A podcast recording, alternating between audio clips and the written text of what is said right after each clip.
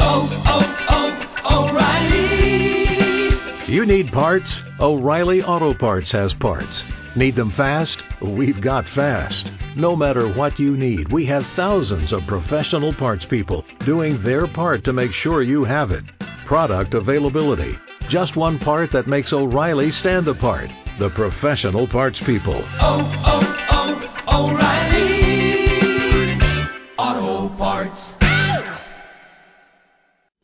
Blog Talk Radio.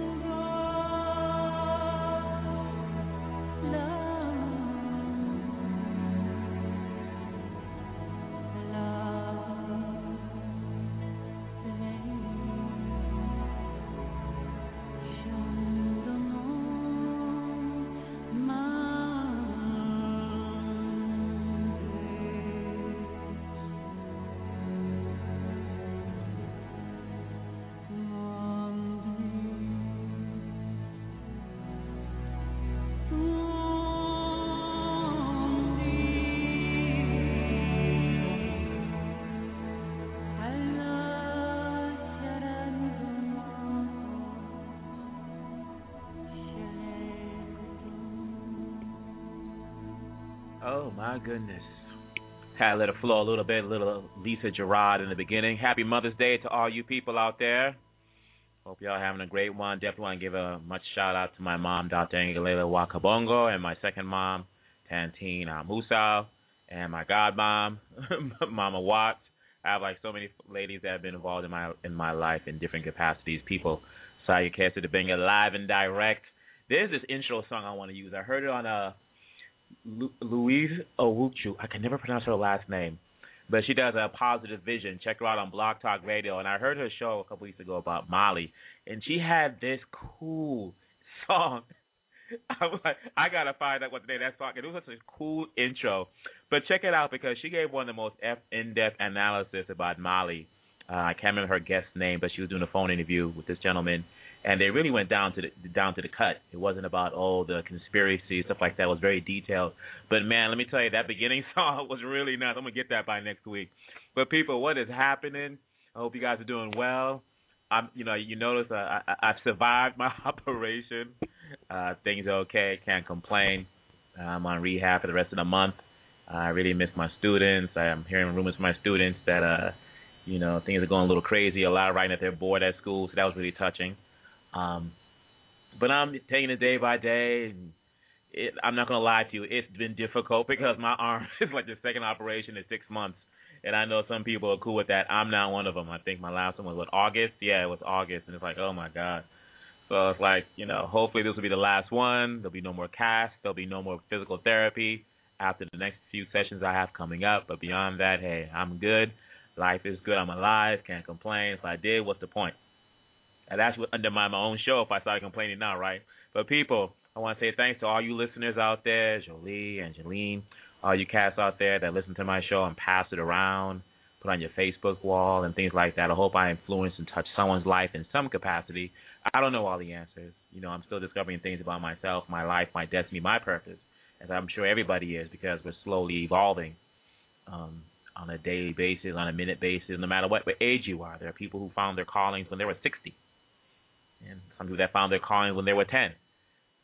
My calling is what I do. I just want to advocate and make change. If it's doing movies, if it's speaking, if it's uh, talking to you guys, if it's just you know being on a convention on a panel, if it's just talking to someone one on one, you know, on you know on campus or on a street corner, or it doesn't make a difference. I just want to influence someone's life so that they can make a difference, and that's one more that's one more warrior in making this place a better world. People, you guys are really you know my last show was actually the fastest outside. It's actually one of the fastest shows I have done actually, and some I mean, I mean, it just started climbing. My I was like really surprised. Like every other day it was like 200 people, 200 people. So I guess word's going around, is being circulated to people, and I I really appreciate that and thank you again. And again, I just want to make a difference in your life because you know what, I'll never lie to you, and I'll tell you straight up. I've always had challenges about what my calling is life, uh, in life is, and one thing that has always stood stood in the front of my mind is that people are usually not very happy when they're using their talents and it's only being used to make somebody else's vision re, re, uh, real, re, uh, in reality. Does that make sense? I'm on Vicodin, so bear with me. Now, I'll say that again. You're at a job, you're teaching someplace, and I see this a lot among teachers, but you're at a job or someplace like that, or in the middle of your, you know, your place of employment, and you're very good at what you do. Everybody's telling you you're very good at what you do, and you give back that smile. You know the smile I'm talking about. It's like it's not really a smile; it's just showing teeth and kind of like a grin because you acknowledge what they're saying to you, but in your spirit, you're feeling that it's just not what you're called to do. Does that make sense? For example, you're gonna go to school tomorrow, or you're gonna, you know, you're gonna go to church. Uh, church, that's today. You're gonna go to work tomorrow, and you're gonna sit in the office, and you're gonna have a conversation with people and stuff like that, and they're gonna say you're doing a good job and things like that. And then there's gonna be that lull during the day where it's just you working on your stuff. And yes, everybody's saying you're doing a good job, and yes, everybody's saying you can do this, and yes, everybody can say you can do that. But you and you're doing great. You're employee of the month, employee of the year. You're getting a raise. But deep down in your spirit, you're not. You're just not feeling it. You don't feel like your talents, your gifts from God are being fed. You're really starving. And I have been in that situation more than once where people have said I've done a great job, but inside I realized very quickly that my talents are being used to make their vision real at the expense of my own. I'm gonna rock a few episodes today. I'm gonna see if I can. We're doing for an hour. I'm gonna see uh, how many people we can get in in terms of uh, speaking and things like that. Uh, you know, I like to play some audio of uh, speakers talking about life and things like that. And I actually have one by T.D. Jakes that touched on this because I had spoken about this some time ago, and it was very articulate in reference to what I was speaking about with one of my students. Because students are at that vulnerable stage, particularly high school students, because they're about to quote unquote enter the adult world, and they're still tra- trying to figure out who they are. They're still trying to figure out what their gifts are. But let's come back to that after we talk about this. Is a, a, a an interview that Oprah had on her master class with Mr. T.D. Jakes, and I believe the name of this segment is uh, "You Shouldn't Confuse Talent with Purpose." So let's give this a listen. One of the things I saw you do in this sermon, Living on Purpose, where you came out and you actually sat on the speaker, and you say that most people or many people are sit are using their life as a speaker, Yeah. when in fact they're it, it, it, they're underusing their purpose. Let me do that. Let me. Okay, let you do. You okay. just I ruined just- the whole I thing. You ruined just- it. I was trying to get it Yeah, straight. yeah, yeah. Let let me fix Okay, this. let Let me you, fix it. gonna let you fix it. I was sitting on a speaker and I said, This speaker will bear the weight of my body. It will make a chair in a pinch. It will get me out of a crisis. It will be a chair, but it was not designed to be a chair. I am not using it for its highest and best use. I said, Many times we are pushed into functioning in an area that is not our highest and best use because somebody needed us to be something that we were not created to be. That's what I was saying. I got you. I got you. I got you. That's exactly what I was talking about. See what I'm saying? Uh, you also say that people confuse, this happens all the time. Anybody who can sing just a little bit or they can write a piece of a poem, they think they're supposed to be Maya Angelou Oh, all of a God. sudden. And you say people confuse talent with purpose. Yes, because so many, so many times you have a modicum of talent in an area, maybe just enough talent to appreciate people who are really called to that area. It doesn't mean that you need to necessarily go out and do that thing. You must understand that the purpose is, is the underlying uh, chemistry that makes you live your life. It may not be, you may not have a strong talent. Let me give an example because I'm messing mine up. Let me give you an example. I have talent as a musician. I can play the piano. Not well enough to be maestro, but I have a modicum of talent in that area, but that was not my purpose.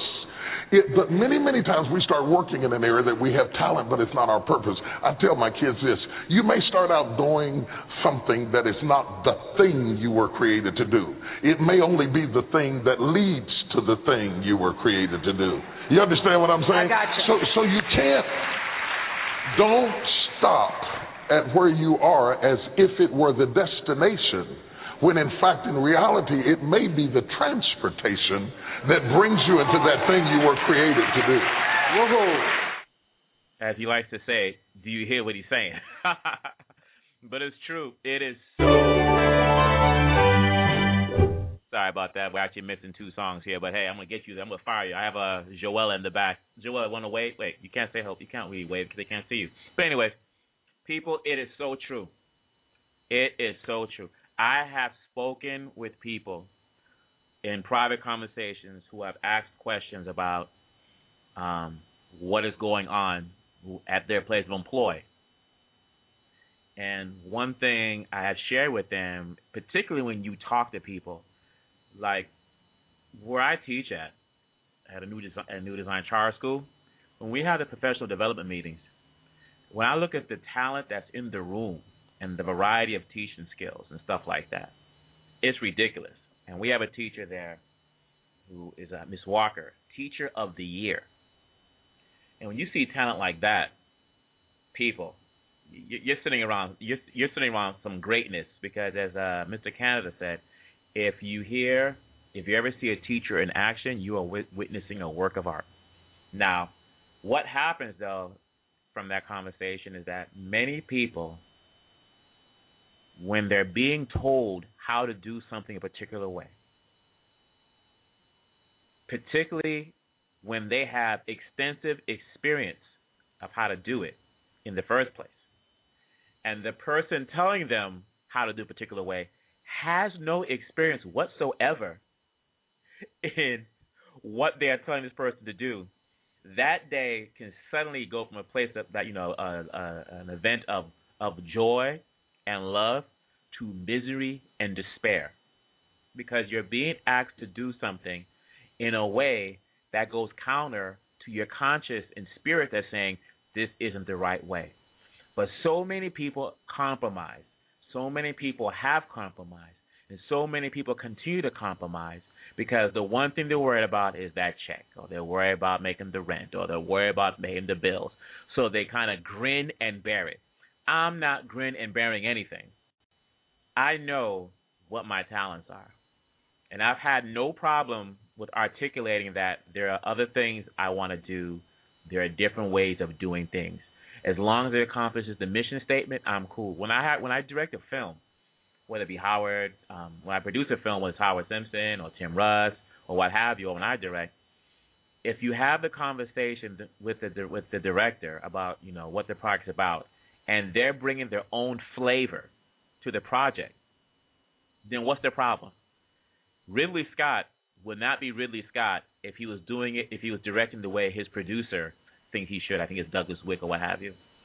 And many of us, many of you out there listening, are living that exact life. You're going to go to work tomorrow if you're not at work right now, and if you're at work right now listening to me, be careful because you might not have a job to get caught. You know, you know, wasting time on the clock. But you're to go there tomorrow, and yes, some people already have. You may be the people that have a career, which is you wake up, you can't wait to go, and the time flies by, and you're like, oh, what happened? You know, what happened? What happened to the day? You know, it's like Tom Brady said he didn't re- he didn't re- re- he didn't recognize that he was a football player until you know the clock went by. And he didn't want to leave.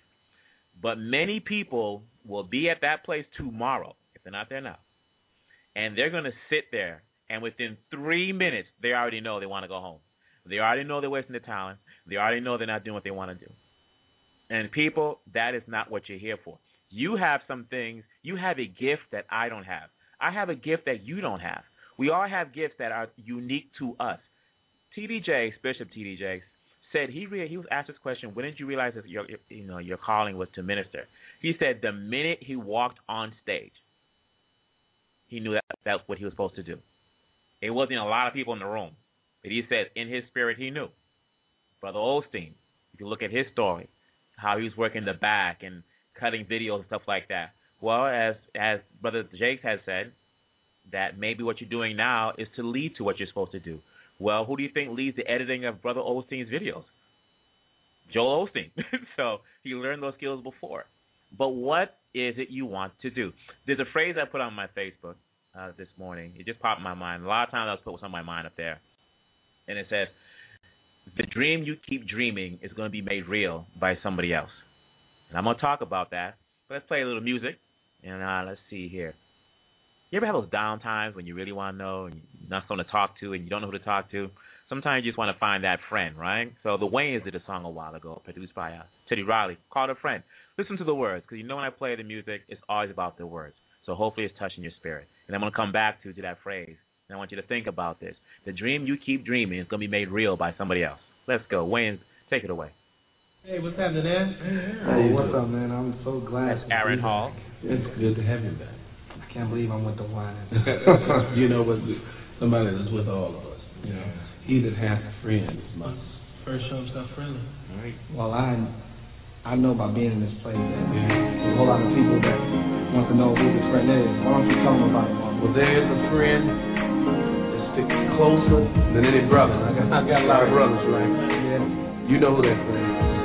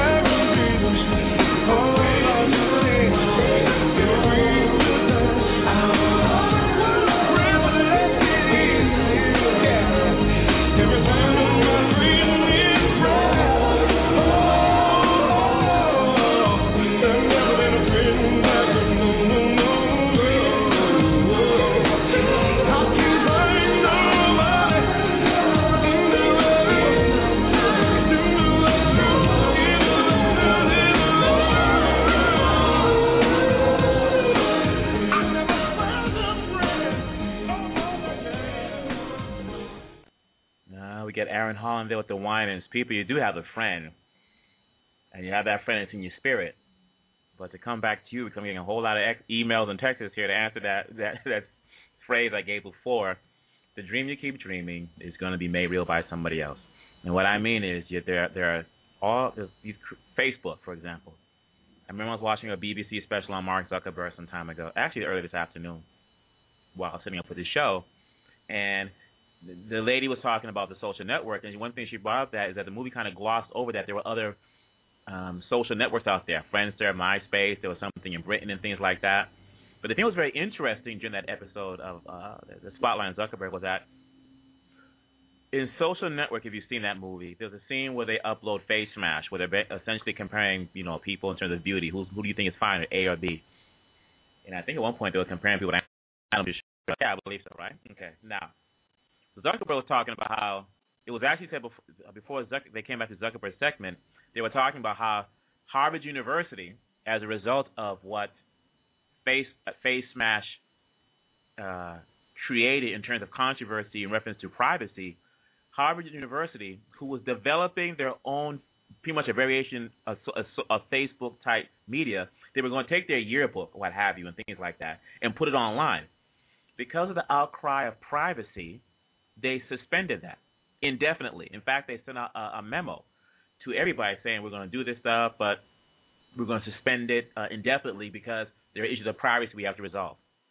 Zuckerberg says this, and maybe I can get a clip on it, uh, a clip of him saying this, or maybe on the next show I'll do when I do another one. He said that he felt that was stupid. He said actually said that he felt that was ridiculous, and that you know a website's not that hard to make, so I'll just make a website. Now, where do you think Facebook would have been now had Harvard said, instead said, you know, let's just make sure we we have our privacy protocols in place. Let's go launch this social service. Facebook probably wouldn't be around, or maybe not be to the level it is right now. But the thing is, it comes back to so many people, as Mark said in the movie or the actor.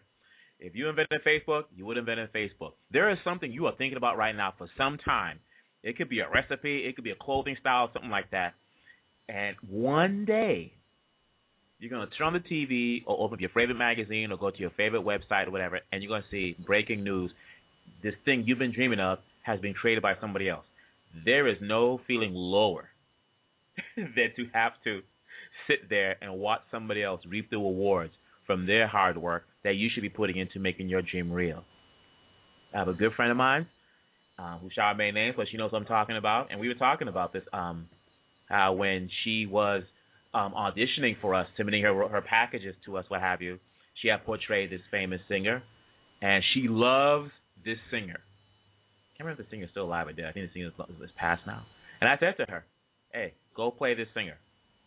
You know, she was thinking about it. She already did the role. You know, we talked back and forth about some ideas. I said, "Yeah, just produce it. Do it short. Just do it short. Do it short." And my exact words were, "The last thing you want is to see an announcement that someone else is going to portray that singer." A month and a half later, my friend sent me an email that a big name star in R&B was going to portray this particular singer, and she was like, "Sorry, you don't say anything. Sorry, I know what you're thinking." And that's what's happening. There, if you look at um, something, something daughter. Oh, it's a black. Is it Charlotte's daughter or Camille's daughter or? Let me see if I can find what I'm talking to. But it's a, it's it's a, it's a, a clothing product. It's not really a clothing product. It's a product made for black women. Carol's daughter. That's it. Carol's daughter was created by this young lady back in the 1990s, right? Who started mixing some things together and was given to her friends. Okay. Ironically, one of her that she gave it to was Jazzy Jeff, Will Smith's friend, who at who at that time back in the '90s gave it to Jada Smith, Jada Pinkett, well Jada Pinkett back then, who has been a lifelong user of this product since she got it back in the '90s. She started in her kitchen, and she was. It got to the point where you know what would happen if you know something happened and they had shut down the company and they couldn't pay the bill and stuff like that. So they brought in an outside investor. I don't know if it was Steve Stoute. I could be incorrect in that name. Who assembled some investors, and one of the group of the investors was Jada Pinkett Smith and Will Smith. Now, this this young lady, I believe she's out of Brooklyn, New York. I thought I thought she started out of Maine, but she's out of New York. I believe she has five to seven stores, maybe even twelve across the country. Now, at well, at the time the interview was aired, I don't know exactly when it was aired. She was going to fly to Harrods because it's going to open up. That's her store, Carol's daughter, in Harrods in the UK. It blew her mind, and she said she can't believe this is happening. Now, it started as a hobby, but she had the passion for it. If you want to know what your calling is, is what we talked about before. What is your passion? What do you like to do? Who cares who's saying it's, it's stupid? Who cares if saying it's not a good idea? I mean, if they're talking about, you know, you want to jump off a building and see if you can fly with, with telepathy, we're not talking about that. But what is in your heart that you have to do it? What is it? What is in your heart, this idea that you have? Facebook is around now. We don't know how long. In five years later, five years from now, it could be like you know, could have would have been a company and got bought out. But let me show you something about um conviction. Because again, if you keep waiting and keep dreaming, somebody else is going to make that dream come true. They're going to make your dream real because right now, whatever you're thinking, someone else is thinking right now. It might not be exactly the same, but it's something that you've been thinking about. Now, there's a, there's an episode in Ancient Aliens. Yes, I love to watch that with George Tsoukalos. And there's a part in there with a gentleman who's in charge of the J. Campbell archives. I can't remember his name exactly. They were talking about how people in history were answering the call, and a lot of times people are afraid because they don't want to uplift their lives and uproot themselves, and they want to hear what their friends have to say and all that kind of stuff. And the gentleman comes on, and he says this. He goes, The refusal of the call is probably an experience that all thoughtful people have.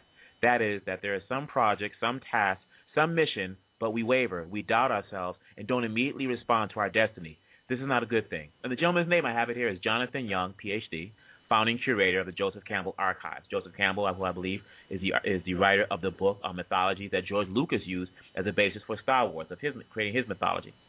The refusal of the call is probably an experience that all thoughtful people have. That is, that there is some project, some task, some mission, but we waver, we doubt ourselves, and don't immediately respond to our destiny. This is not a good thing. Dr. Jonathan Young said that. Founding curator of the Joseph Campbell Archives. You have been doubting yourself. There's a project in your life. There's a task in your life. There's a mission in your life. You know you're supposed to do it. It's deep in the cut of the down to the bone of your soul, but you keep doubting, doubting, doubting. You're talking yourself out of your own destiny. And you keep wavering. There's nothing you can do. You can switch jobs, move countries, divorce, whatever you want to do. Go to the bar, get drunk, club. It will be all you can do is is is um, numb the calling, but sooner or later that numbness is going to wear off and it's going to come back full force. You're wavering because you're refusing the call in your life, and one of the things people are afraid about is losing their friends. But you know what? The kind of friends you don't want to deal with one are, are the ones who are going to be jealous of you. And a lot of you are sitting there hanging out with your people. Not everybody, but too many of us, because I've made this mistake also, are sitting around people whose ambitions and drives are nowhere near our level. They have no vision. Actually, their vision is what they're doing right now, nothing, because it's easy to do nothing. But if you have a calling in your life, the hardest thing is to not do anything. A friend of mine found recently said that she found she was betrayed. Not really betrayed, but found out that this, these people just kept irritating her. Another good friend of mine said the same thing that there are people who are just acting weird towards him as he's going towards his destiny. You know what? They're following their call. You know, you know what? They're not following their calling. You're following your calling, and they're just jealous. And you know, I got to break off a tune for that. So let me go back to some some old school Club Nouveau. They had a song about jealousy. So let's listen to the words and see if these words describe any of these little jealous people in your life right now. Let's go back old. Let's rock it a bit.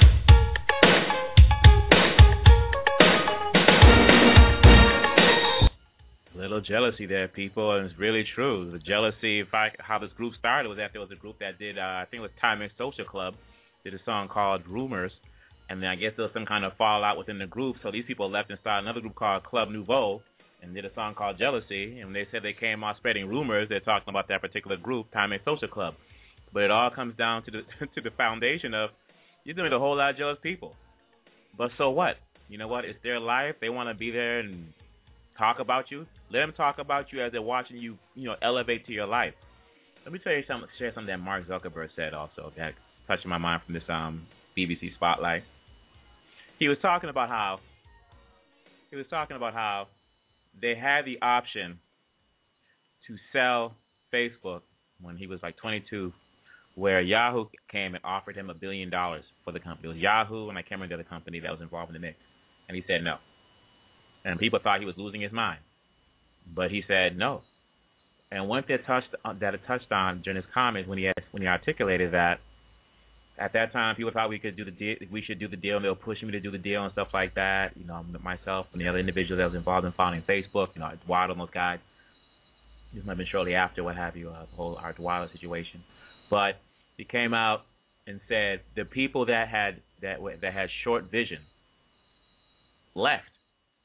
He said they weren't there for the long term. They had short vision. They left, and the next wave of people came in. They already we are they had already had the discussion that they didn't want to build the company. No, I'm sorry, that they didn't want to sell the company. They want to build the company.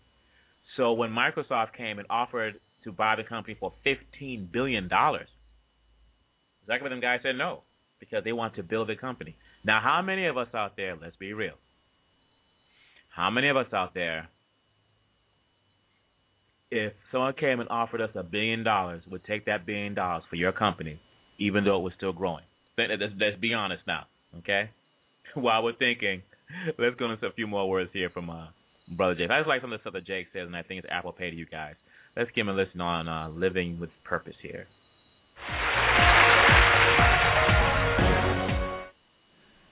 Bishop T.D. Jakes. Wow.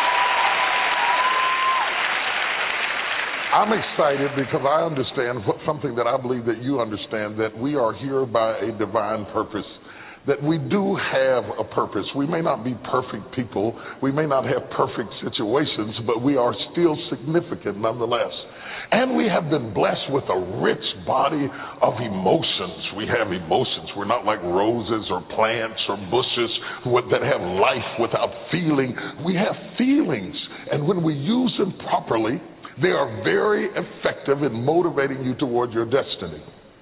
I want you to be clear and understanding that purpose and passion are interconnected. Unfortunately, we live in a crazy world that we're busy all the time and everything's fast, fast, fast, fast, fast, and we are losing touch with who we are, our inner sense of passion. But it is your passion that empowers you to be able to do that thing you were created to do. I want somebody to shout passion. You may not feel it all the time, you may not sense it all the time, but you do have passion. We have passion through which we thrust into the throes of life to accomplish the things that we were created to do so that we can function at a higher dimension with authority and with conviction. You need passion to withstand all the obstacles that go along with your purpose. Just because you're living on purpose doesn't mean you're going to have problems.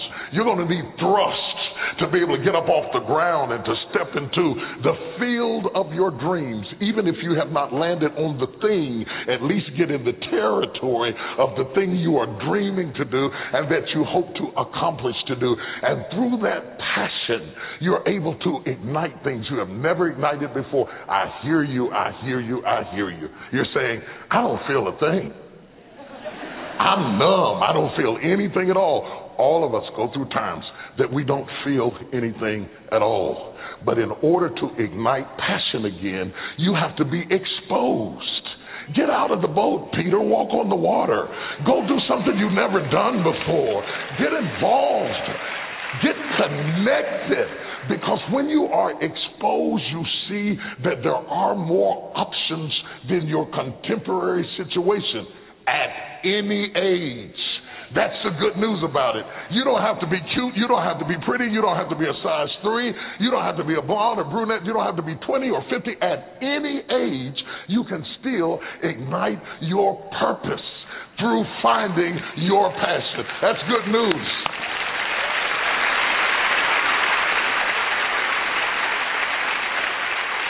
What, what then? What then do we do with the lulls in life? The dark shadows in life. We all have them. The secret pains and burdens that we have in life. Are, are they, in fact, distractions from our purpose? Absolutely not. I have never seen anybody who did extraordinary feats that didn't have extraordinary issues. It is the passion that gives you the power you need but it is the pain from which you have the conviction about it. If you had not been through some pains, you would not have the burning to do what you do. I believe that children are like arrows. They need to be directed. You aim them at the thing you want them to hit, but you don't push an arrow, you pull it away from it. And it is the digression that causes the progression. If your life has been tough and it's been hard and you had to pull yourself up by your bootstraps and your childhood wasn't so good, guess what? That was just the arrow being pulled back so that when you are released, you can thrust after the thing you're after. Yes. Yes. So you don't have to grieve over what you didn't get and what didn't happen and how you were treated and who didn't raise you and who didn't love you. You don't have to grieve about it at all. Once you understand, the greater the digression, the stronger the progression. If Nelson Mandela had not been incarcerated, had not been mistreated, had not been ostracized, he would not have the passion to do what he does. If Oprah Winfrey had not gone through the things that she had gone through, she would not be so committed to making sure that everybody finds their purpose and finds their dream and everybody gets healed and everybody's okay. I'm telling you, what you think is working against you is actually working for you.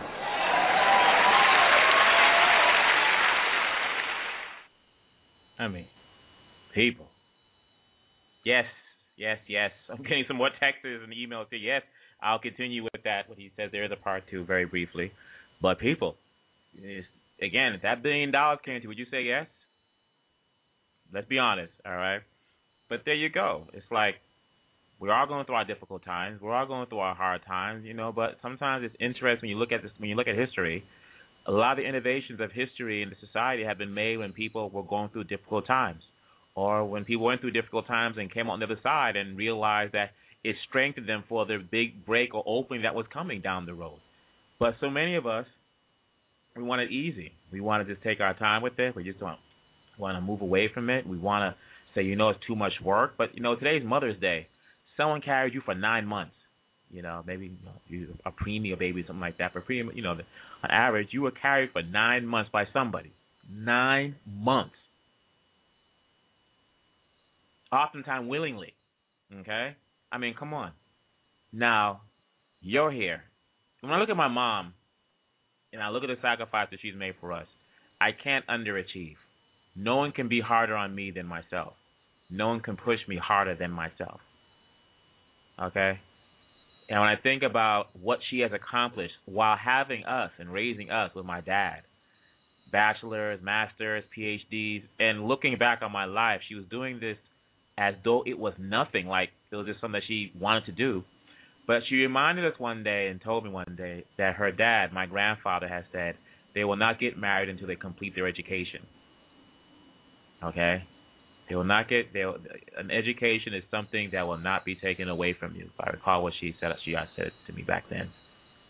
And every day I always reevaluate my life and I look back and it's just something where I have to exceed my parents because they sacrificed for me. And then my children, the day I have them, you know, outside of the crazy uh, Frida and Deja, those two lunatics, I think Frida graduated today also, or a couple days ago. Congratulations, Frida, on your graduation. I think it was a couple days ago, was it the 19th or the 9th? But yet, I want my children to surpass me. But right now, you're not any good to anybody if you're not following your calling in your heart.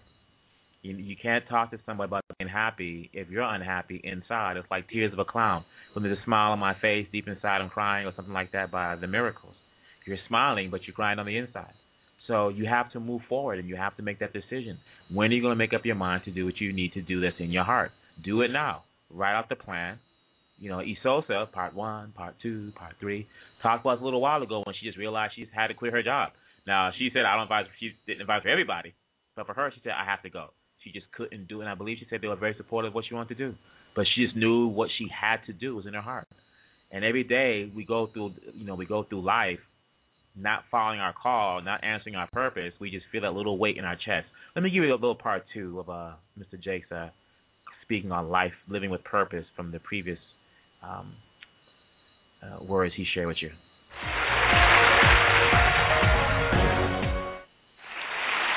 And if you can realize that, then you make sense out of the pain. Then you justify the pain. And you start saying, you know what? It was good for me that I went through that. I'm, I, I'm glad you didn't stand by me. I'm glad you left me. I found my way because you left me. I discovered myself when I lost you. I was so engrossed in you that I couldn't see me. The losing of you was the discovery of me. And you celebrate your life. And you celebrate it. And it begins to make sense. And we are constantly being taught that we should seek provision, that it's all about money. But I know, I know a lot of rich people. They are crazy. They are crazy. Let me give you the inside story. They are absolutely bananas. Money without purpose doesn't make you wise. You don't want to seek provision. You want to seek purpose. If you find your purpose, you won't have to worry about provision. I've, I've got a I've got a, a, a ten dollar bill here, right, Chris? Ten dollar bill. I don't want to be chasing my provision. I want my provision to be chasing me. When you find your purpose, You won't have to work hard to chase your provision. Your provision will chase after you. And then you're in a situation where you decide which ventricle you're going to open up, who you're going to allow to bless you, who you're going to allow to feed your dream, because the most sexy, beautiful, who can Bishop say sexy? I don't know. The most wonderful thing in the world is somebody who knows who they are and knows where they're going and knows what they were created to do. There's nothing like it in the world. When you find your purpose, they'll find something cute about you. They say that girl got the cutest nose I ever saw in my life. Isn't that a cute little plump nose she got? Because people who are on point are attractive. They are focused. They get the deal. They do the business. They make the best mamas in the world. They make the best daddies in the world. People who are fulfilled within themselves and are not falling all of these crazy head trips and these idiosyncrasies that make them hard to live with. People who are lost are hard to live with. Whether they are rich or not, or beautiful or not, people who don't know who they are are always needing validation to feel secure.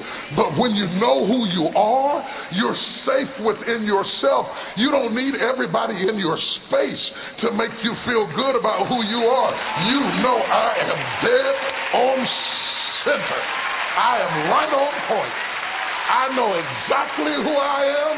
I don't need you to define me. I don't need you to validate me. I don't need you to help me. And if you clap for me, it's good. But if you don't, I'm okay because I am living my life right on purpose. There you go. The only validation I need is my last name. That's it. Joelle, you trying to get me again? Come on, girl. and she's over there smiling like, yeah, I got you. All right. Well, anyways, I'm, I'm gonna get you after the show's over. The only validation I need, folks, is my is, is, is my last name because I went to go see my um my mom in Boston a couple weeks ago. I surprise visited her. She had just had a surgery, a heart surgery. Man, it, it was so much to see her, but you know, the validation for my life was just a smile on her face.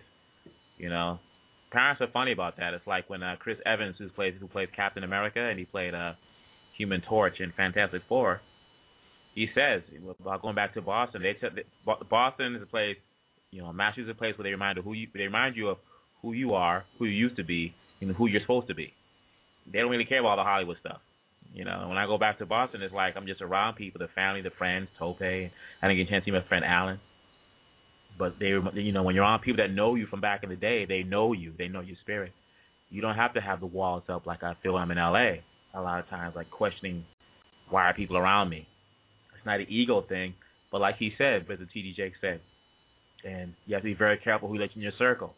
Who's there for you when times are hard? Those are the people you want not the people it's like with facebook. When he said they turned on the first billion and the people had short vision they left the company he stuck it out. Now look where he's at, and, and Eduardo and everybody else. Chris Evans, I think, is the name of the guy. Chris Johnson was the other guy, the co-founder, what have you. But you know, who's in your circle? They say that Jesus only had people in his circle by invitation only. So who's in your circle? So another thing you want to do is look around. Who who you hanging with? Who you riding with? Who you talking to? Who you partying with? You partying when you should be working. Let me give you some words that Will Smith had said some time ago. Then we're going to close out with a dedication because I lost a good friend of mine uh, some time ago, which is very difficult to talk about. But we'll get to that. Let me let me let, us give you some words that Will Smith has said, and you know, take this to heed. All right, this is from uh, uh, RobCorbett.com. All right.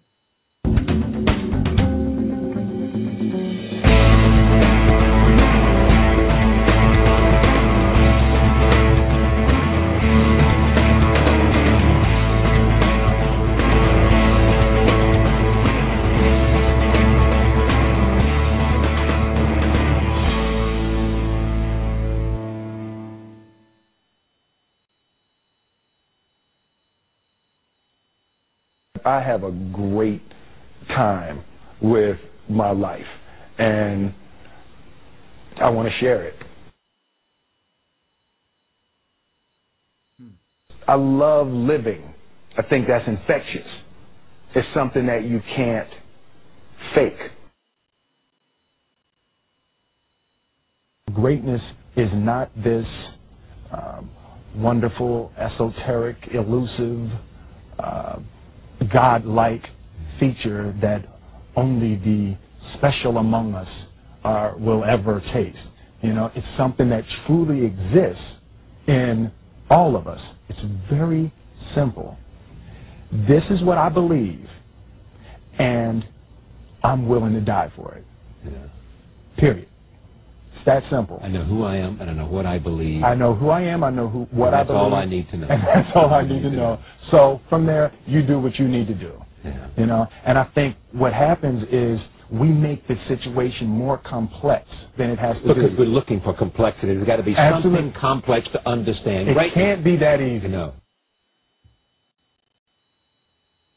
We didn't grow up uh, with the sense that where we were was where we were going to be. You know, we grew up with the sense that where we were almost didn't matter because We were it- becoming. we were becoming Right. something greater. The separation of talent and skill is one of the, the, the, the greatest misunderstood concepts for people who are trying to excel, who have dreams that want to do things. Talent you have naturally.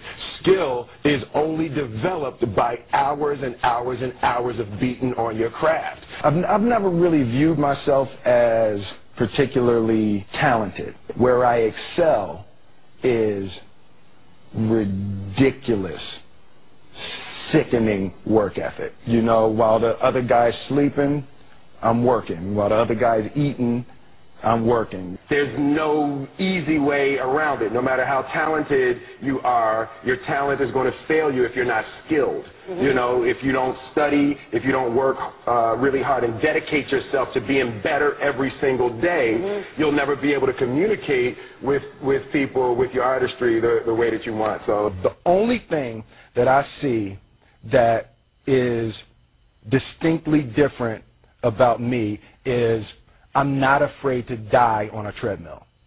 You might have more talent than me, you might be smarter than me, but if we get on the treadmill together, right, there's two things. You're getting off first, or I'm going to die.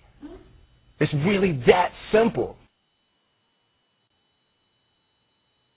One summer, his dad tore down a brick wall on the front of his business and told 12 year old Will and his 9 year old brother to rebuild it, a job they said was impossible. It took them a year and a half, but they did it. And he said, Now don't you ever tell me it's something that you can't do. You don't try to build a wall. You don't set out to build a wall. You don't say, I'm going to build the biggest, baddest, greatest wall that's ever been built. You don't start there. You say, I'm going to lay this brick as perfectly as a brick can be laid. Yeah. And you do that every single day. And soon you have a and wall. soon you have a wall.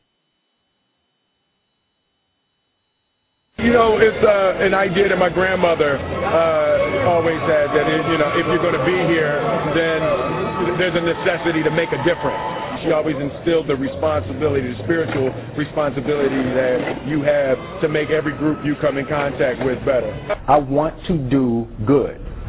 I want the world to be better because I was here. I want my life, I want my my work, uh, my my family. I want it to mean something. And it's like it has.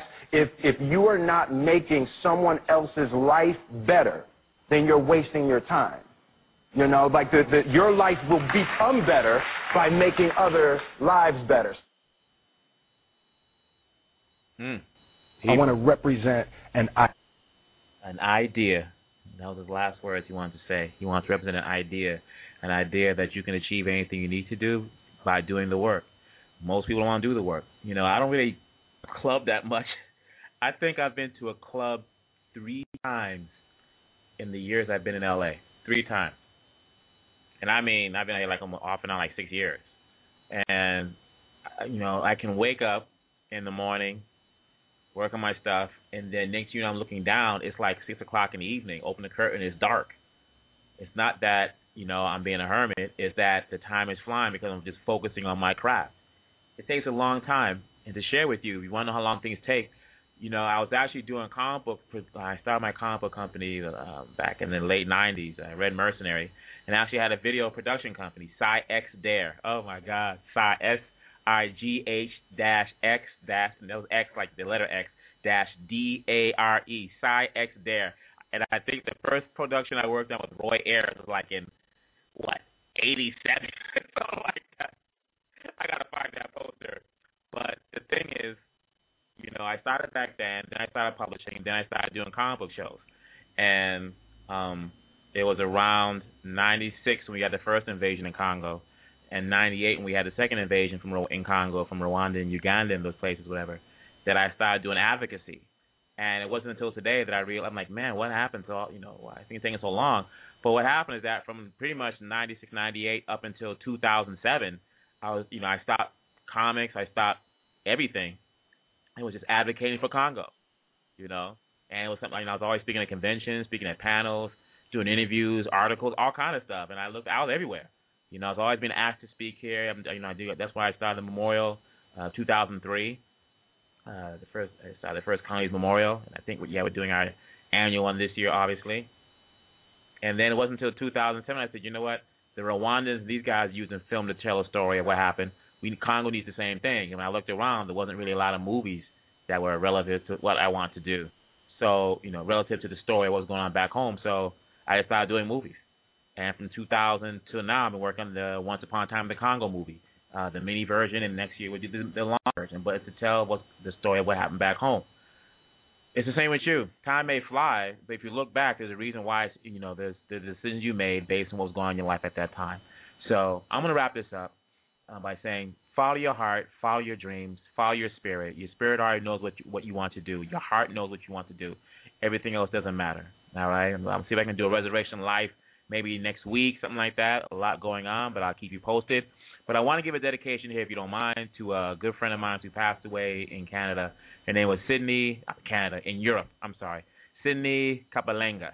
All right, beautiful young sister, beautiful Congolese, had a be- has a, has a beautiful son, and my younger sister Angeline in D.C. told me because I was going through my own health crisis with my arm um, that she had passed away from cancer, uh, Sydney, and the, the tragic, even though the death is the death is, is tragic itself, but what's really tragic about it is that she died of cancer, but when she got diagnosed that she had cancer, she realized they told her she only had two months to live.